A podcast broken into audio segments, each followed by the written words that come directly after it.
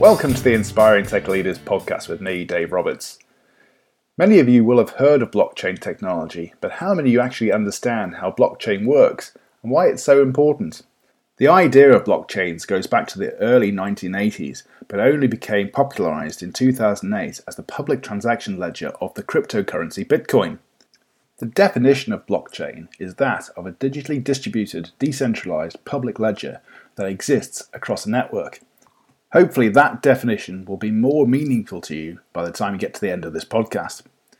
One way to think about blockchain is that of a distributed database that is shared across many different computers within a network.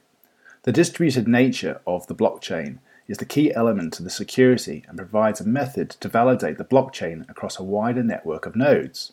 A blockchain gathers data together and holds sets of information in blocks. These blocks have a set capacity of data that each can contain, once these blocks reach their capacity, they are closed and linked to the previous block in the chain, and a new block is created, thereby getting the name blockchain. Each block contains a unique hash linked to the current block and also for the previous block, which creates a digital fingerprint. The hash is a string of characters generated using a mathematical algorithm to create an encrypted output of a fixed length. The hash cannot be reversed though. You could think of it like a paper shredder you can't send it back and reform it, it is one way process only. This means that the hash should always remain the same if the information has not been altered. If the information in a block has been changed, then the hash will change and the blockchain will no longer be valid. However, hashes alone cannot entirely secure a blockchain. This is where something called proof of work or POW is used.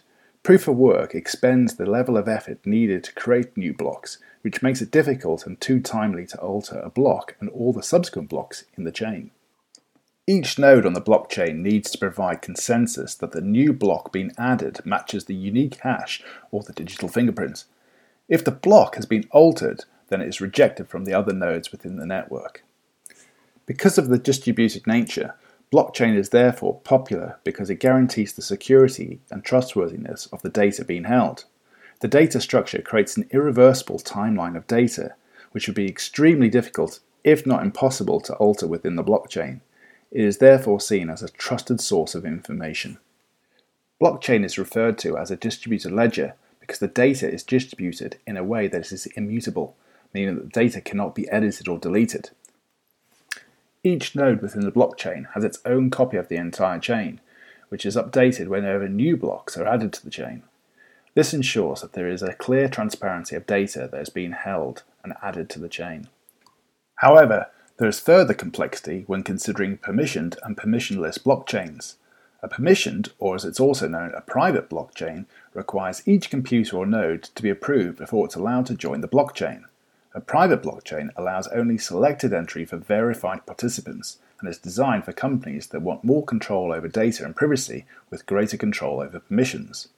A permissionless or public blockchain is one that allows anyone to join. However, this creates the need for additional security requirements.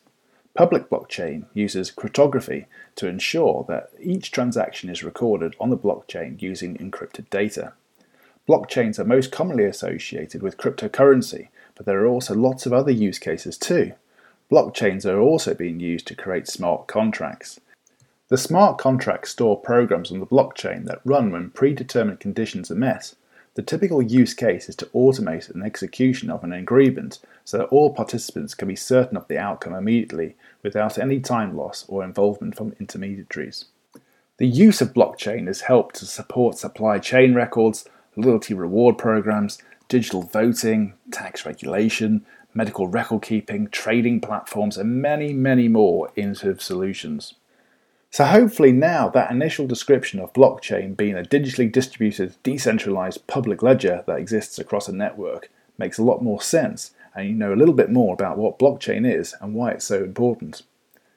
Please let me know what other technologies you'd like to see covered in future episodes of the podcast, and remember to subscribe and stay tuned for more inspiring tech leaders.